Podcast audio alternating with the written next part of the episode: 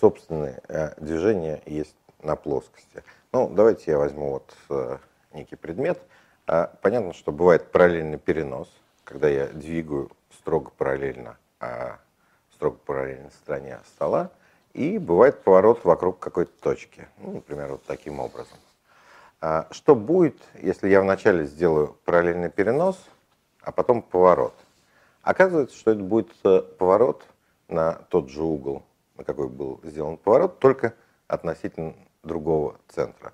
А у нас э, есть э, модель, которая сможет продемонстрировать, где расположен центр. В этой модельке взят случайный рисунок, который нанесен на картонку, подложку и на прозрачку а рисунок совпадающий, и это случайно, просто случайно поставленные точки. Если я сейчас э, поверну, ну, если я сдвину прозрачку относительно картонки, то вряд ли я получу э, параллельный перенос, потому что это надо очень аккуратно делать. А во всех остальных случаях, как мы знаем, э, будет поворот, и мы можем наблюдать центр этого поворота. А это мы можем наблюдать, потому что у нас образуется а, муаровый узор. А давайте поймем в трехмерном пространстве, какие у нас движения бывают.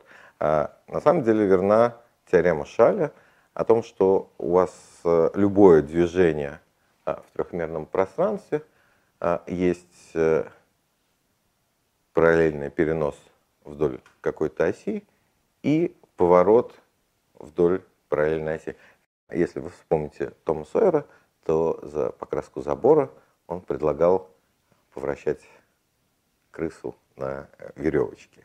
А, то есть это у вас вот движение, э, вращение вокруг оси какой-то, и если добавить к нему еще параллель, параллельный перенос вдоль параллельной оси, то вы получите, таким образом можно получить любое, любое движение в трехмерном пространстве. Давайте мы а, рассмотрим движение с, в трехмерном пространстве с неподвижной точкой. А, у меня есть какой-то объект, я его поверну таким образом, а, чтобы была неподвижная точка. Еще Эйлер, Леонард Эйлер доказал, что если у вас есть неподвижная точка, то на самом деле есть э, неподвижная ось. Давайте мы подумаем, как можно задавать ориентацию объекта, вот поворот, поворот с, вращение с неподвижной точкой а, в трехмерном пространстве. Многие, наверное, слышали, что есть такие углы Эйлера. А, как, когда вы а, вращаете ваш объект относительно одной оси, потом относительно другой оси, а потом относительно, ну, иногда третьей оси вращают, иногда э, первой оси, но уже э, в новом положении.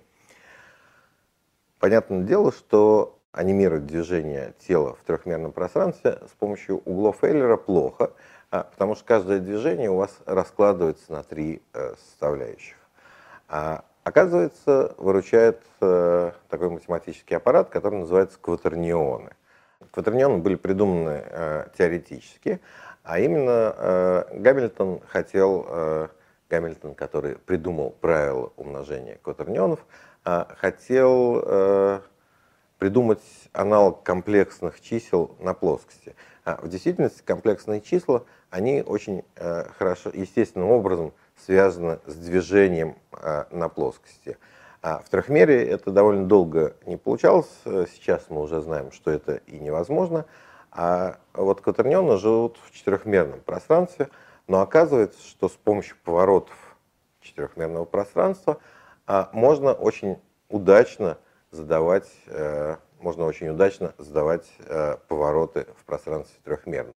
Задание поворотов э, с помощью кватернионов, кроме того, что оно позволяет анимировать движение тела в трехмерном пространстве, например, в трехмерной графике, это задание еще обладает очень важным свойством с точки зрения вычислимости. При задании углов Эйлера вам там приходится считать тригонометрические функции, а работа с кватернионами – это просто арифметические операции над э, числами, э, сделанные по некоторым правилам, а именно э, важно соблюдать правила умножения кватернионов.